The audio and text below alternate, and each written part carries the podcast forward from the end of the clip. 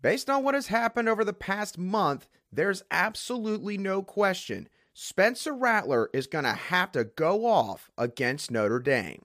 Hello, Gamecock Nation, and welcome back to the Locked On Gamecocks podcast, your show for daily headlines and potential storylines on your favorite South Carolina Gamecock sports teams. I'm your host, Andrew Line, and as always, thank you for making the Locked On Gamecocks podcast your first watch or listen here today. We are free and available on YouTube and wherever you get your audio podcasts daily. And we have finally made it. It is officially game week for the South Carolina Gamecocks as they'll be taking on the Notre Dame Fighting Irish in the TaxSlayer Gator Bowl on Friday afternoon down in Jacksonville, Florida. So, because we made it game week, obviously, we're going to have a lot to talk about regarding South Carolina's opponent in Notre Dame and how the Gamecocks should probably try to attack Notre Dame both on offense and defense. And of course, we'll try to get someone from Notre Dame's side of things on this show at some point later on this week. But before we dive into Notre Dame, we have to, of course, look at what South Carolina's got coming into this contest. As the Gamecocks officially started their final week of ball practice on Monday afternoon, and I believe Pont or Point Vedra High School, local high school down there in Jacksonville. And while there, Shane Beamer met with the media after practice ended on Monday and gave a few updates regarding the team.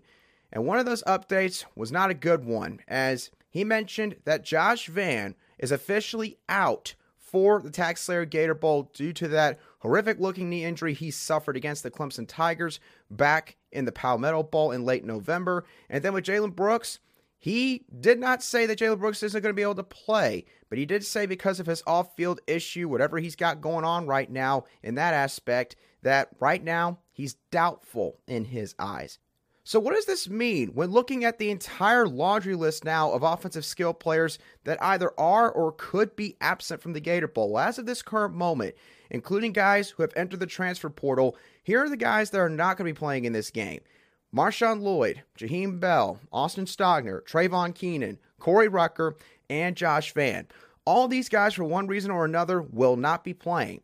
Jalen Brooks, it is looking more and more likely that he might not play himself. That is not confirmed yet, but again, it's not looking great in that aspect based on Shane Beamer's language from Monday. And it sounds like running back Christian Beal-Smith, while he will be available for this game, it sounds like that foot injury is going to once again keep him from being 100% healthy when he comes into this matchup. So, the next question that you're obviously going to ask is who will or could be playing in place of all these guys? Well, obviously, at running back, the first thing that's going to pop out is going to be Juju McDowell. And again, we've talked about this before on the Locked On Gamecocks podcast. Juju McDowell plays very hard. He's obviously a very, very fast guy back there in the backfield, and he's someone that can definitely make plays happen. Now, unfortunately, Juju McDowell, just because of his size, is probably never going to be an every down back. But again, he at least offers some explosiveness back there behind Spencer Rattler. And then, of course, you got wide receivers Ahmarean Brown and Dakereon Joyner. Now, these guys obviously have now been in this offense, at least this current edition of the Gamecock offense, for the past two seasons. Ahmarean Brown and Dakereon Joyner have both had quiet years, admittedly, compared to guys like Jalen Brooks and Antoine Juice Wells, who, by the way, Juice Wells will still be playing in this game. So obviously expect a lot of targets on his side of the field. But Ahmarean Brown Dakereon Joyner, again, these guys are not guys that can quite literally take over football games, but these are guys that can definitely contribute. They have done this at the Power 5 level against other top notch teams. So it's not like that South Carolina's coverage is completely bare at wide receiver. And of course, you throw in Xavier Legette as well, a guy that has especially made an impact on special teams up to this point in this season. But again, the thing is, with Josh Vann and Jalen Brooks both more than likely out for this game. The amount of threats in South Carolina's passing game, in terms of guys who have been constantly a presence on the edge or down the field, are now few and far in between. You basically have Antoine Juice Wells out there. And then after that, I mean, you have Nate Adkins, who, of course, really came on at the end of the regular season. But otherwise, there's not a whole lot of guys that have, you know, sort of really made a big impact in multiple games throughout this season. So, What does all this mean? Well, obviously, multiple players are going to have to step up in the absence of all of the players that I mentioned earlier. But the main story, the one that's not going to be talked about as much as maybe all the changes to this offensive roster, is going to be how much these losses are going to change how Spencer Rattler will need to perform. Now, obviously, it's no secret. Spencer Rattler, with all the talent that he has and with some of the losses that the Gamecocks suffered earlier in the month from the transfer portal, guys, again, in Jaheim Bell and Austin Stogner, and of course, later on, Marshawn Lloyd, he was going to have to pick things up. But with the losses now of Josh Vann and potentially Jalen Brooks, that has now been amplified tenfold. Spencer Rattler is going to have to almost carry this offense on Friday afternoon against the Notre Dame Fighting Irish. And because he's probably going to have to carry this offense, and Notre Dame, probably having a lot of very smart defensive coaches, are going to notice this, this is probably going to also affect South Carolina's game plan. At least it should affect their game plan.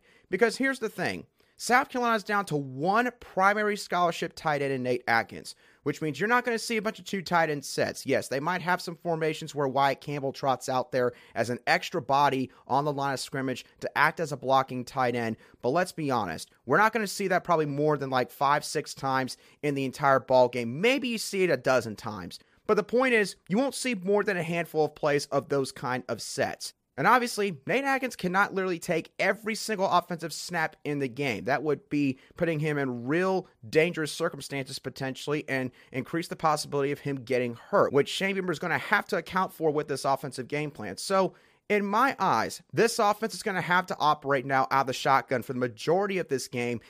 And they're going to have to establish a quick passing game early on in this contest to try to get a flow going between Spencer Rattler and all the guys that I mentioned earlier. And again, Dakereon Joyner, Ahmarean Brown, Antoine Juice Wells and Amari have a connection. You don't need to worry about those guys. But the thing is, Spencer Rattler can't target Antoine Juice Wells every single play of the game. Having a rapport between your quarterback and your wide receivers is extremely important. It's something that really gets lost in the shuffle when you're watching football from a casual viewpoint. But if you don't have that working in your favor, no matter how good Spencer Rattler is at quarterback, that will hurt South Carolina offensively. So make no mistake, this loss of Josh Vann obviously is going to hurt, and the potential loss of Jalen Brooks would hurt even more. And while I wouldn't say put South Carolina in extremely dire straits, I will say that this really is going to impact how they're going to be able to try to attack Notre Dame, offensively speaking, in this football game. Now, while the offense is definitely going to have to make some alterations in multiple aspects because of a lot of players being out for this contest or having left the program in the last few weeks, it's not just the offensive side of the ball that will be dealing with repercussions of players being out or, again, having left the program. We're going to talk about the defensive side of the ball and why there's one particular player that is now going to play a pretty vital role in this game in just a few moments, right here on Locked On Gamecocks.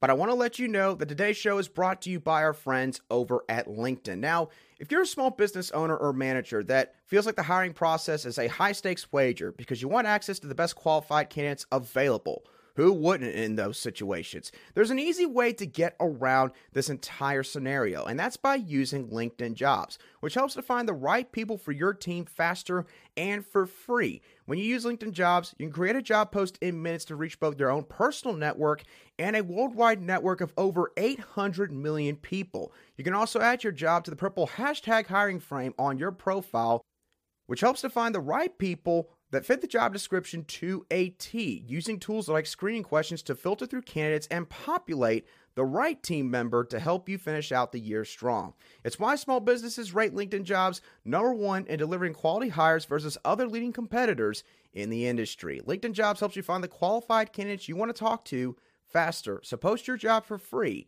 at linkedin.com slash college. That's linkedin.com slash college to post your job for free today. Terms and conditions do apply.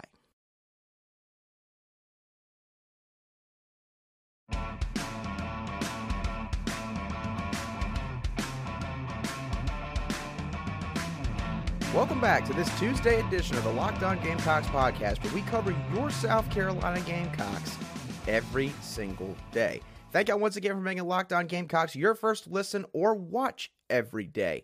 Make sure to check out Locked On Sports today, where the biggest stories around the sports world take place in 20 minutes or less. Plus, you'll get instant reactions, game recaps, and Locked On's take of the day. Locked On Sports today, available on the Audacy app, YouTube, and wherever you get your podcasts daily. Okay, now we talked about the offensive side of the ball and how some of the defections from that side of the ball are going to put a lot more of the offensive onus on Spencer Rattler and cause South Carolina to probably have to make some alterations to their game plan. Now we're going to talk about a guy on defense who deserves the same kind of attention for the same reasons. And that is Brian Thomas Jr at the edge position. Now, Brian Thomas Jr. probably does not carry the same name cachet as some of the other guys on defense. There might be some of you who are sitting there and going, Who is Brian Thomas Jr. and why do I need to know about him? You give me one second, I'll dive into why he is one of the most important players for South Carolina in the Gator Bowl. Brian Thomas Jr. was a recruit from the 2022 recruiting cycle. He was not necessarily maybe one of the most highly rated guys out there, but he was a solid find as a pass rush specialist out of Florida. The Gamecocks discovered. They wound up signing him, brought him on, and had him enroll in the summertime period. And then he went through fall camp and has taken a lot of snaps for the Gamecocks at that position during the season for a couple different reasons. Jordan Stroud, of course, towards ACL against the Arkansas Razorbacks back in week two. Terrell Dawkins who was a transfer from NC State, also has been dealing with an injury all season. Pretty much limited him to, I believe, only two game appearances total. And Gilbert Edmond, who was the guy that filled in for Jordan Strachan after the Arkansas game, he stunned everyone, I think, and entered the transfer portal about a week and a half ago and seems very unlikely to return to the team at this point, which now pretty much means that it's now Brian Thomas Jr.'s time at the edge position here on this Gamecock defense. Now, here's why Brian Thomas Jr. is going to be very important for the Gamecocks in this football game.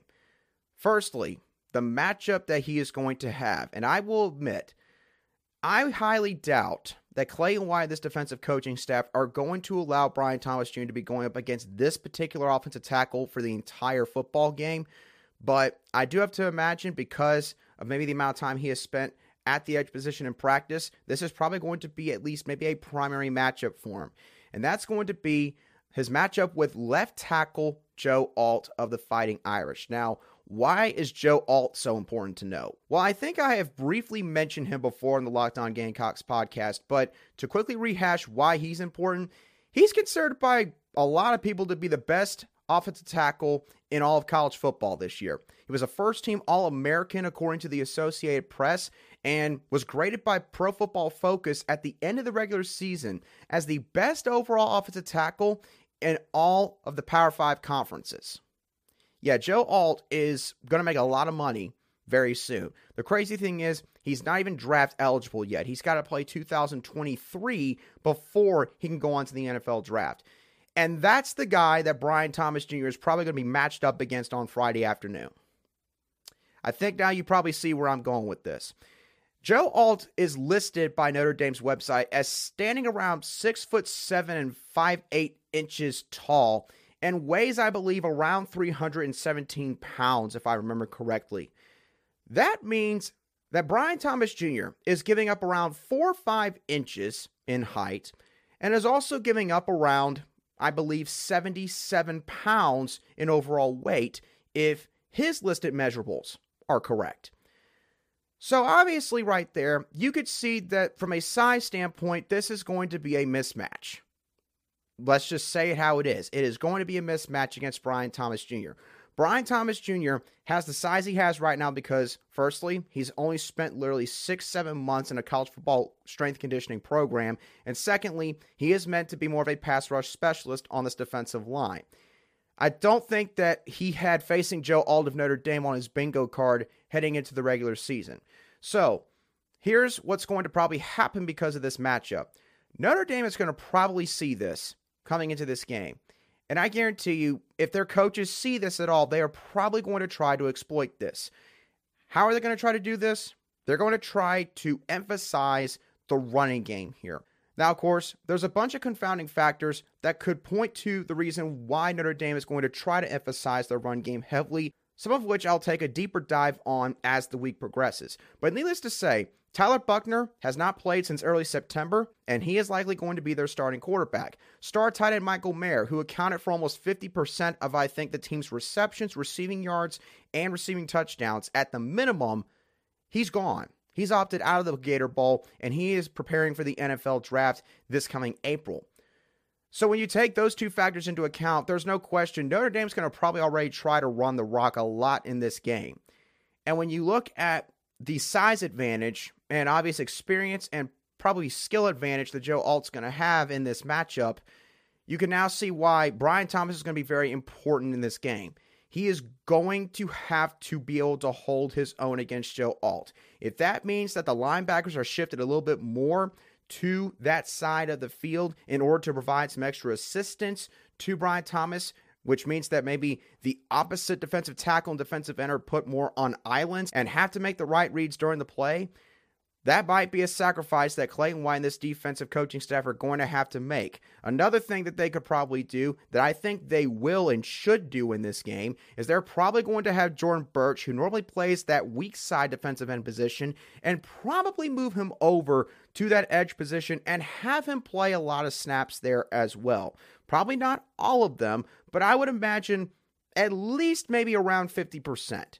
So, needless to say, I don't think that the coaching staff's going to let Brian Thomas Jr. try to go and play football tango with Joe Alt for an entire 60 minute football game. That probably would not bode well for South Carolina. But needless to say, Brian Thomas Jr., I'm not, of course, we're not going to sit here and say he's got to win the majority of his battles against Joe Alt. That would probably be very unrealistic to expect. What he is going to have to do is this he cannot allow Joe Alt to constantly blow him off the line of scrimmage and get at least like three, four, five yards of push. He cannot allow that to happen. The other thing he's going to have to do is this South Carolina has collectively got to get Notre Dame into some obvious third down passing situations. Once that happens, Brian Thomas Jr. has got to utilize his strengths to the best of his ability to try and at least make Joe Alt work. Not saying he's got to go out there and get two, three sacks, but he's got at least give him something to where he's going to have to work a lot harder than maybe he would imagine in order to help out this Gamecock defensive front. And if he could do those two things at a minimum, then that's honestly a win for South Carolina. And again, if that's the way this game plays out, it will not probably be looked at closely in the box score at the end of the contest. But Brian Thomas Jr. is going to be one of the most important players on this team. Maybe not the most recognizable name, but trust me, he is going to be very, very vital to a potential South Carolina victory, especially in terms of the defensive side of the ball, if South Carolina wants to come back home with a nine win season at the end of the day, Friday.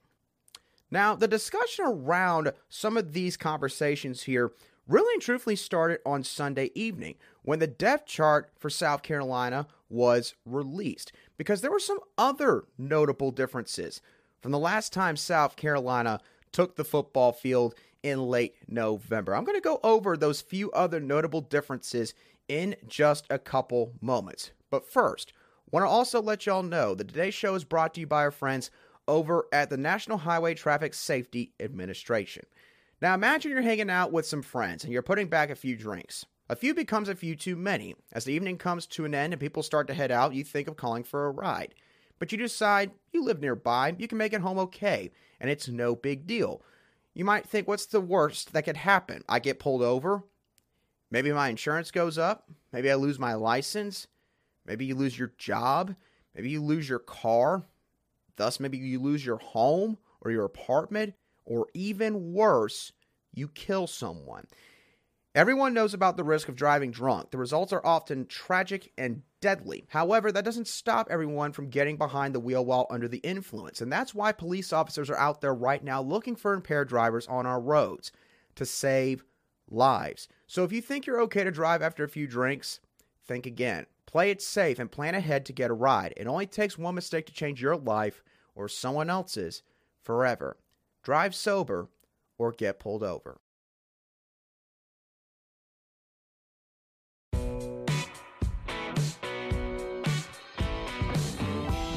Welcome back to today's edition of the Locked On Gamecocks podcast, where we cover your team every single day in just 30 minutes. All right, now, a few other notes and takeaways from South Carolina's depth chart that they released on Sunday night. Starting off with the offensive side of the ball, the one big notable change here. Tyshawn Wannamaker is currently listed as the starter at right tackle after Dylan Wonnum has basically quietly opted out of this game, and I guess now will begin his preparations for the NFL draft. Kason Henry is listed as the backup. Both of these guys were mentioned by Shane Beamer this past week at his press conference, and were once again mentioned here at his quick little gaggle interview with the media on Monday afternoon after practice. Tyshawn Wannamaker being listed as the starter here is not really a surprise, honestly. Wannamaker has a lot of starts already under his belt. I believe he was a freshman All SEC selection back in 2021.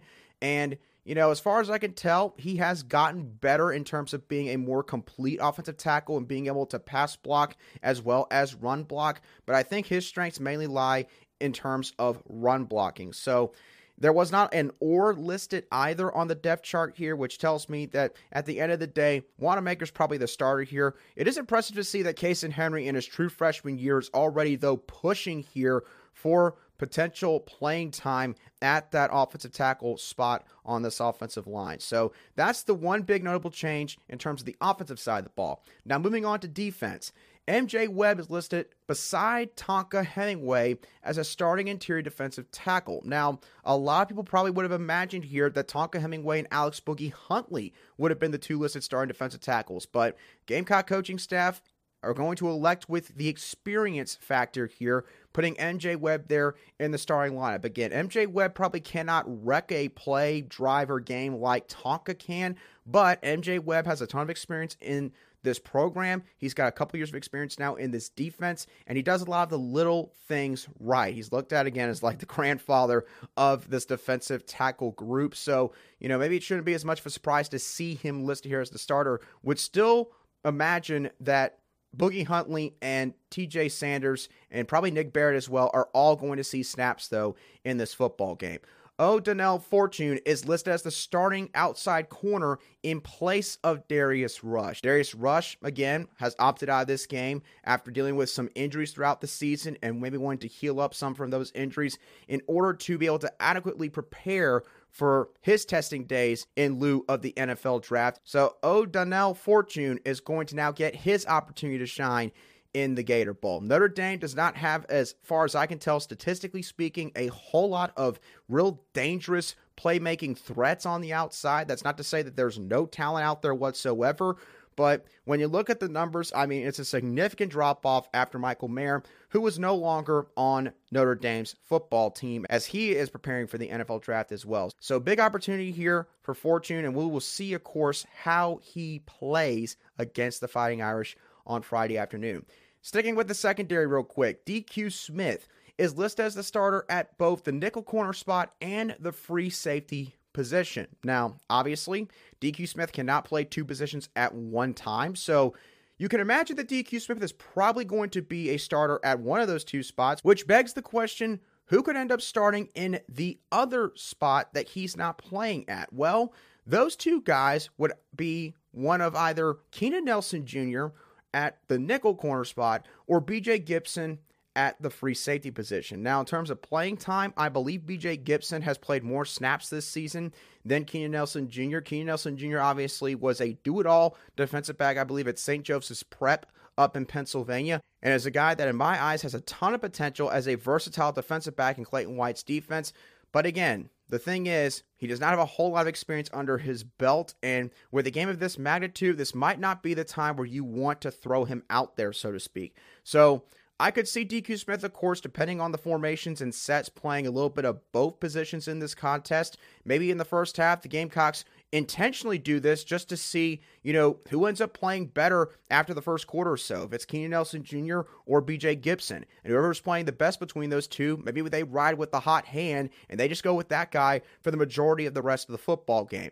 So, you know, there could be a couple different ways that this plays out, but needless to say, it is notable that DQ Smith is listed at both of these spots. And again, because he can't play both, it's either going to be a true freshman, Keenan Nelson, or a guy that has multiple years of experience at the FBS level in BJ Gibson. So those are some of the big notes and takeaways from the depth chart release on Sunday night. What are y'all's thoughts on all of these situations? How do you think all the losses on offense are going to affect Spencer Rattler in terms of what he's going to have to do in this game? How do you think it's going to affect the offensive game plan overall? Also, what do you think about Brian Thomas Jr. and the situation that he could be in on Friday afternoon? Do you think that maybe they're going to completely flip flop him and Jordan Burch so that Brian Thomas Jr. is maybe playing the weak side position for the majority of the contest. And lastly, was there any takeaways that you had from the depth chart release on Sunday night that I did not mention? Let me know your thoughts down below in the comments section